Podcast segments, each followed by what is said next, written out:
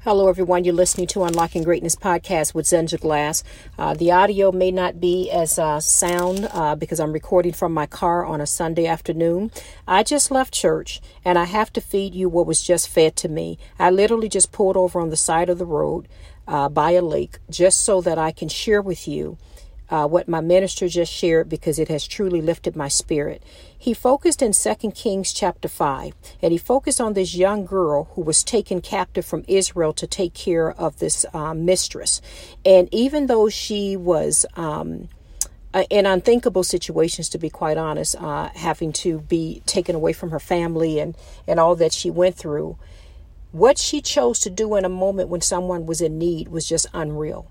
And the whole premise of the message that he was giving is, what story are we going to feed ourselves and believe when we feel the scales are not balanced, when we feel that life is not going in the direction that we think it should go, and especially when we feel that we're in situations where someone has not been fair to us, or perhaps not treating us the way that we treat them, or not showing us love, or not, or did us wrong in the past, and now all of a sudden need us, or whatever the case may be. So I went into church with a little bit of a heavy heart because of a situation going on in my life, and I was feeling like, God, what do you do when you're doing your best to follow? I'm doing my best to follow you, but when in another area of my life, I feel like I'm not being treated fairly. Like, how do you handle that?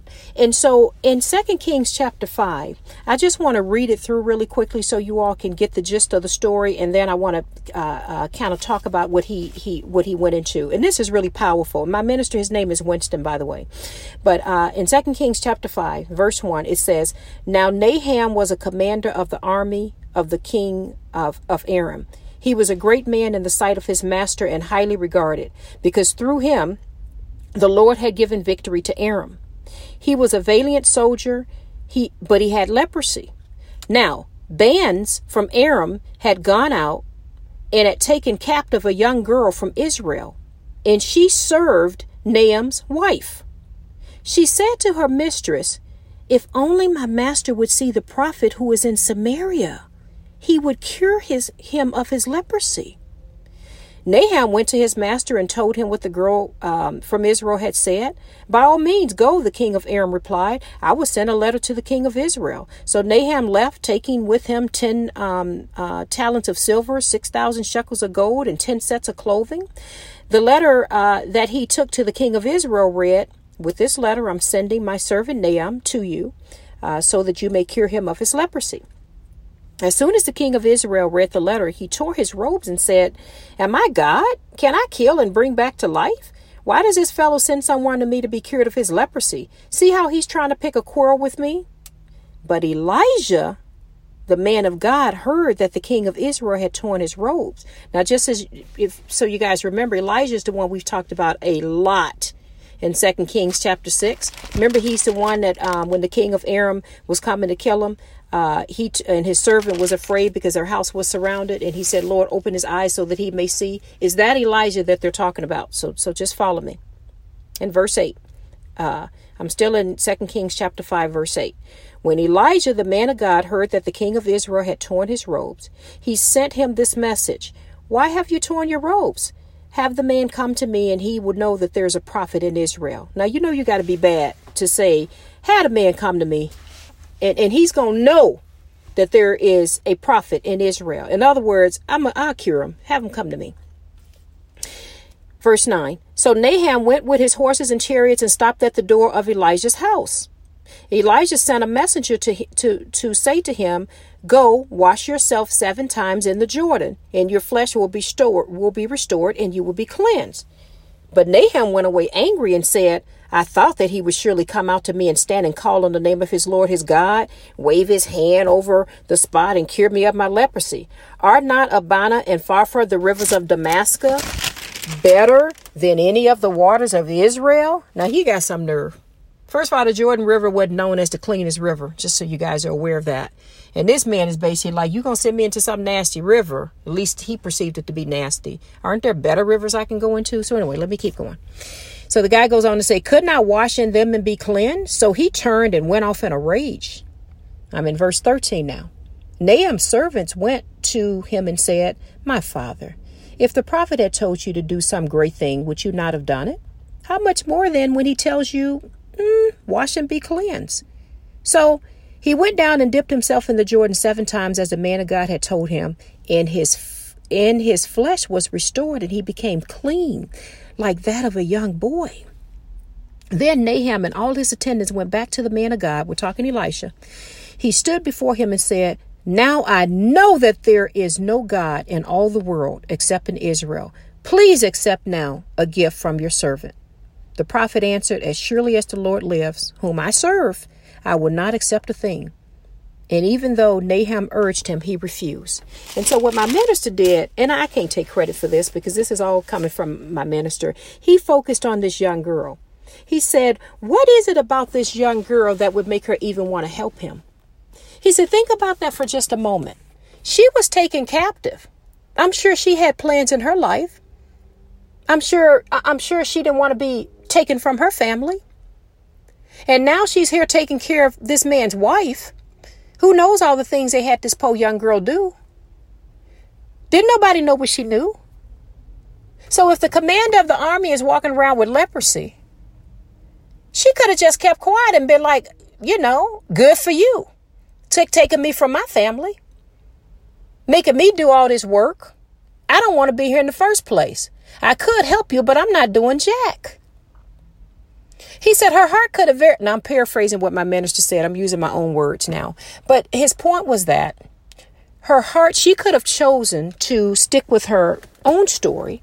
And you know how sometimes we go through things and we constantly replay those tapes of how somebody did us wrong and how they mistreated us. And again, I'm not referencing if you've been abused in a situation, you guys. So that's an outlier. Let's put that to the side. I'm talking in situations where we feel like someone's just done us wrong, not treating us well or what have you. And the point is that she could have very easily just stuck with that and been like, now that you need me, good luck, because I'm not helping you. But why did she do what she did? She went with God's story instead of her own. And that's why I titled this, or I think I'm going to title this, But God. And I want to jump a little bit with this because she could have very easily not done anything to help this man. By showing him where he needed to go to be cured, she could have kept that to her doggone self because she didn't want to be there in the first place. In a situation when we're going through what we feel, man, this is just not right. And now all of a sudden you need me. Can God trust us to still honor him in our lives and do what's right? Can he trust us? Can we trust him with our story? I think that was another point my minister made is, can you trust him with your story?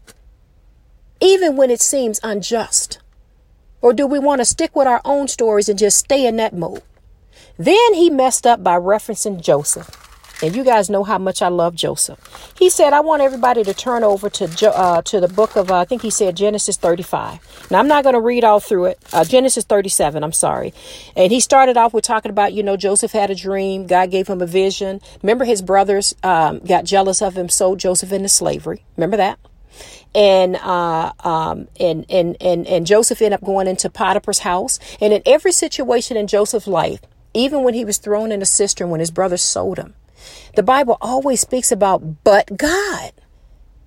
So despite the story, despite the circumstances, but God, it says, but God was with him, but God showed him favor. Remember when he went into Potiphar's house and he became, I think, like second in command in Potiphar's house. And the Bible talks about that. I'm just trying to save you guys the gist of it. But read Joseph, Genesis 37 all the way through maybe 45. And you guys know the story. Joseph's wife turned around and did him wrong, accusing him of doing some stuff that he didn't do. And what happened? Joseph ended up going to jail. But what happened when he was in jail? The Bible talks about, but God was with him. There's a constant mention of, but God, despite what it looks like, despite the hardship, even despite the mistreatment, and you don't even deserve to be dealing with what you're dealing with right now. But God was always there showing that favor. Taking care of them even in that situation. But then he didn't finish there. He went on into the end of Genesis. I should say the end. I think it was chapter 45. And he read this part to bring it all the way back to this young girl again. You guys got to hear this. So let me get my glasses real quick, because I'm actually sitting here in my car on the side of a road on a Sunday, just so I can pour this into your spirit. In Genesis 45, it says in verse 1, then Joseph could, hold on, let me get to it. This is when his brothers, let me back up for those who don't know the story. Joseph's brothers did him wrong, real wrong, right? He was about 17 years old. Joseph at this point is about 30. So just do some math on that. Some math on that, okay? There was a great famine, severe famine, in fact, so bad that his brothers, his family had to travel to, I think this was Egypt, to beg and get food, or at least to buy some food. So I'm picking up from that point. Last time they saw Joseph, he was 17 years old, and they was jealous of the dream that God gave him and sold his butt. Now he's 30, and here's what's happening. Genesis 45, verse 1. Then Joseph could no longer control himself before all his attendants, and he cried out, have everyone leave my presence. So there was no one with Joseph where he made himself known to his brothers. So there was no one with Joseph when he made himself known to his brothers. I'm in verse 2. And he wept so loudly that the Egyptians heard him, and Pharaoh's household heard about it. Joseph said to his brothers, I am Joseph. Because that whole time they didn't know that his brother was the one that was second in command in Egypt at this point. By the way, when Joseph got out of jail, and I'm sorry, I skipped this part. There was a cupbearer who Joseph helped when he was in jail. Well, that cupbearer needed him 2 years later, and the cupbearer sent for him. And it wasn't until he needed him, of course. Let me just stress that. It wasn't until he needed him that he sent for him. And this cupbearer had Joseph interpret a dream for Pharaoh. Pharaoh liked him so much. And again, it says, but God showed favor, and he then became second in command even in Pharaoh's household. So he's second in command. I believe this was in all of Egypt. Unreal. Second in command once again. God has showed him favor through every situation. So now I'm picking this back up. The famine was so severe when Joseph's brothers and family was coming to buy food. Guess who's in charge? Joseph. So now I'm going to pick it back up. I'm in verse 3. Joseph said to his brothers, I am Joseph. Is my father still living? But the brothers were not able to answer him because they were terrified at his presence. I'm sure they were. I'm sure they were thinking, the last time we saw your butt, we had sold you into slavery at age 17. And now here we are trembling before you. You second in command over all of this. And without your help, we're going to die. I'm sure they thought that they were going to get what was due to them. And many would say rightfully so. Let's pick this on up. Verse 4. Then Joseph said to his brothers, come close to me. When they had done so, he said, I am your brother Joseph, the one you sold into Egypt. And now do not be distressed and do not be angry with yourselves for selling me here, because it was to save lives that God sent me ahead of you. For 2 years now, there has been a famine in the land, and for the next 5 years, there will not be plowing and reaping. But God sent me ahead of you to preserve for you a remnant on earth and to save your lives by a great deliverance. So then, I'm in verse 8. It was not you who sent me here, but God. He made me father to Pharaoh, lord of his entire household and ruler of all Egypt. Now hurry back and get my father and blah, blah, blah, blah, blah. Then he basically goes on to say, go get my daddy, get everybody else, bring them on back. I'm going to give y'all some land. I'm giving y'all food. I'm taking care of you. Now let me bring this back to this young lady. She chose to go with the same story. Joseph could have very easily used this as an opportunity to say, look what you did. Now you need me. I ain't helping you. Joseph could have been extremely bitter and hateful and resentment in his heart. They did him wrong. Joseph suffered greatly. But the question is, now I'm kind of drifting and add my 2 cents onto my minister's message. Can God trust you with his story? I went into church with a little bit of a heavy heart because I was feeling some of this. I don't need to share the details, but I was definitely feeling some of this. Feeling like this is just not right. Like, God, these scales don't look balanced. And when my minister read this story, and then my minister had the audacity to refer to another passage about the young girl, well, the same passage about the young girl, but the audacity to put another spin on it, which is that this young girl, she so easily could have not helped, but she chose in that situation to go with God's story and to bring the glory to God. Can He trust us to do the same? Can we trust God with our story? And we get a choice. We get a choice with how we're going to see our situation. I thought about Psalm 23. I read, I try at least to read the Bible with my 17-year-old at night. And we read Psalm 23. I had him read it. And when he was reading through Psalm 23, when he got to the point where it says, thou preparest a table before me in the presence of mine enemies, I said, son, hold on right there. I go, what does that mean? And of course, you know, my son, he's laughing and looking at me like, mom, why are you so dramatic? Like, you know, let me just read it, because he probably just wanted to read it and get back to playing his games or whatever. I'm like, son, please pause on that. Pause.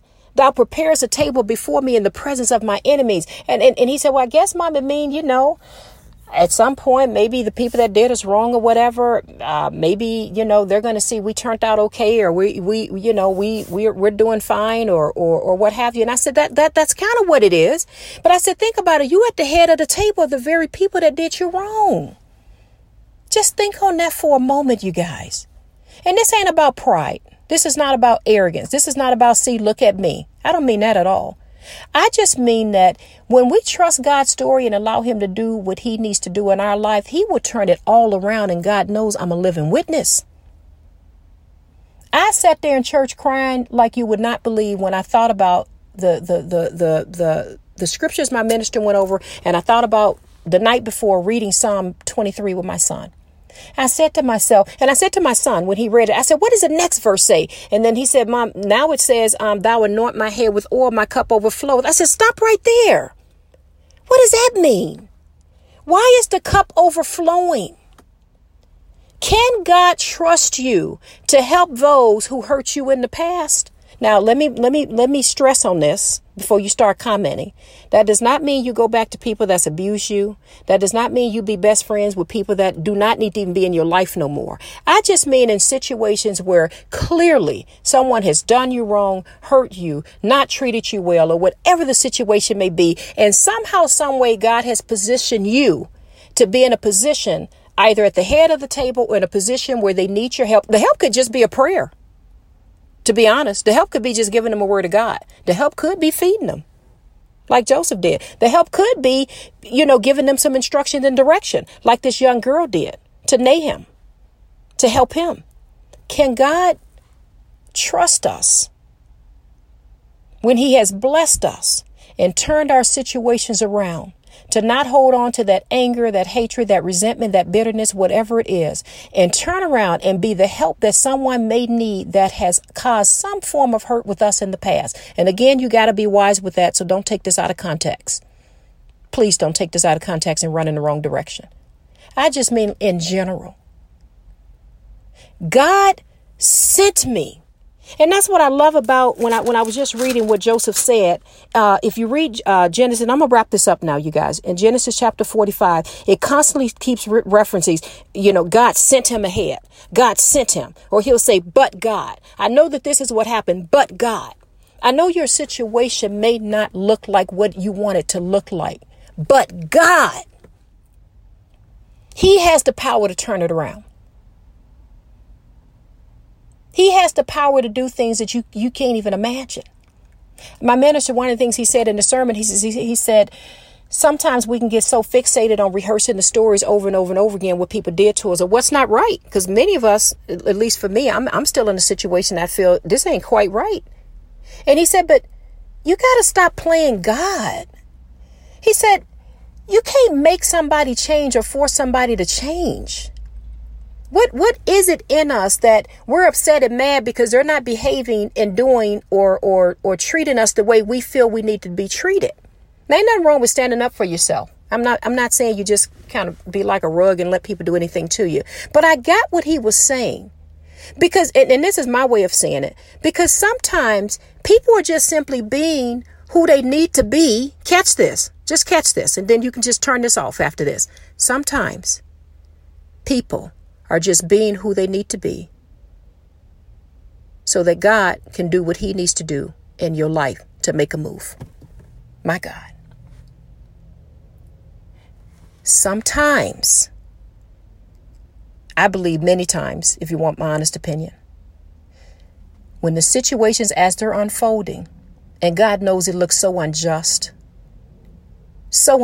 And I'm sure so many of you have your own stories where you can relate, like, my God, Z, I'm trying to do what's right before God. I'm trying to treat this person right. And I feel like I'm getting walked over. Do I just need to go left field and start cursing people out again? You know, cussing people out? Do I need to just go left field and start doing this and doing that? Sometimes they're doing exactly what they need to be doing so that God can position you to do what he needs to do. And Joseph is such a prime example of that to me. He says to his brothers, God sent me ahead of you. Verse 7, but God sent me ahead of you. He says it again. Verse 8, so it was not you who sent me here, but God. I know you did me wrong. You treated me bad. You sure did. You talked about me. You sure did. You did some things that hurt me to this day that hurt me.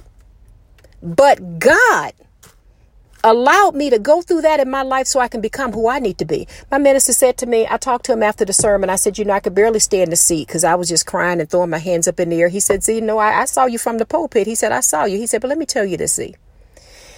Because he knows a little bit more about some situations. I won't go into detail, but he said, about 10 or 12 or so years ago, when things really started to get hot and you start to go through some of the things that you're dealing with, he said, I knew you then and I know you now. And he said, do you think it's possible that you would be the same woman you are today and having the impact that you have now had you not gone through any of the things that presented itself to you? And I said, absolutely not. And he says, I agree with you, Z. He said, now you still probably would have been leading a Bible talk. You've always loved God, always been a giver. He said, you would have done a few things and this and that. But he said, but the impact you are having on the world, let alone the congregation, especially women, people who's been through long suffering, who's going through things in their lives, the impact, he says, I truly believe, as you have just said, would not be as great as it is now. And I can't even disagree with him. And not only the impact, I'm talking my life in general. I am talking my life in general, from business. I mean, you name it, every area of my life. If it were not for what I'm going through and the way I was treated in some situations, I wouldn't be where I'm at now. So I sit here and I say to you, my sisters, I think it's a few guys listen to the podcast as well, so I should say my brothers, but I say this to you all. Trust God with your story. My minister challenged me before I left. He says, every day, Z, when you think about your story, when you think about where you're going, well, you need to start off with the words, but God sent me. But God sent me. But God sent me. And he says, if you keep yourself in that mindset, you'll know he's always at work. So if you're listening to this podcast right now, that means your story ain't over. That means God's still working and doing some things in your life right now. So I pray, as I'm praying for myself, that we start each day off with, but God, this situation may not be right, but God, I may not have a place really to lay my head right now and I'm jumping house to house, but God, I may not like the way I'm being treated in this situation, but God, my kids ain't acting at all like I wish for them to act, but God. I thought about my son. I'm coming up on the year of his death in just a few days. And I was at the cemetery yesterday for a very long time. And I had to sit there and thank God for the years he gave me to be a mother to him. And as I think about the pain that I experienced as a mom, and I don't wish this on anybody, to ever lose a child. I don't wish that on anyone. But I think through all of the people who has written me and given comments and said, Z, I lost a loved one, or I lost my child years ago. I gave up on God. You got me back in my Bible. But God, there's so many situations in our life. And I want to take it back to this young girl, because this ain't even about me. This is about this young girl. She could have absolutely kept her mouth closed, allowed the suffering to continue with this man who I don't think she had any reason to really try to bless or help him, especially after you don't took me from my doggone family. Devil is a lie. And this young girl had a but God moment. I was sent for this reason. And of course, if you go on and read the story, you'll see what he went on to do and proclaim, you know, hey, Israel is the, you know, this is where the true God is and all of that. So anyway, I love you all. I pray this has encouraged you. I'm sitting here in my car. I'm literally pulled over on the side of a road. Something in my spirit said, you got to feed them what you've just been fed. Hold on, my brothers and my sisters. Hold on. God ain't done with your story yet. He has the power to turn it all around. And when he does turn it around, and for those of you that he has turned it around, walk in humility. Don't use that as a moment to start showing off. Walk in humility. Give to those who haven't given to you. Now, be wise in the situation, so you get my point. But give to those. And remember, but God. Every lie the devil tries to tell you, say, but God. Well, you got your degree. How is it you still out of a job? But God. But look what happened in this situation with your marriage, or in this relationship, or with your child. But God. But look what happened in the workplace and how they treating you and da da da. But God. Every situation, I want you to say, but God. And if you want to finish that sentence, say, but God sent me. He's sending us ahead to do what we need to do and to proclaim his glory. I love you all. I got to go get something to eat. I ain't had nothing to eat yet. I just had to pull over and give this message. This is Z with Unlocking Greatness Podcast. I sincerely pray this message has helped you. Bye-bye.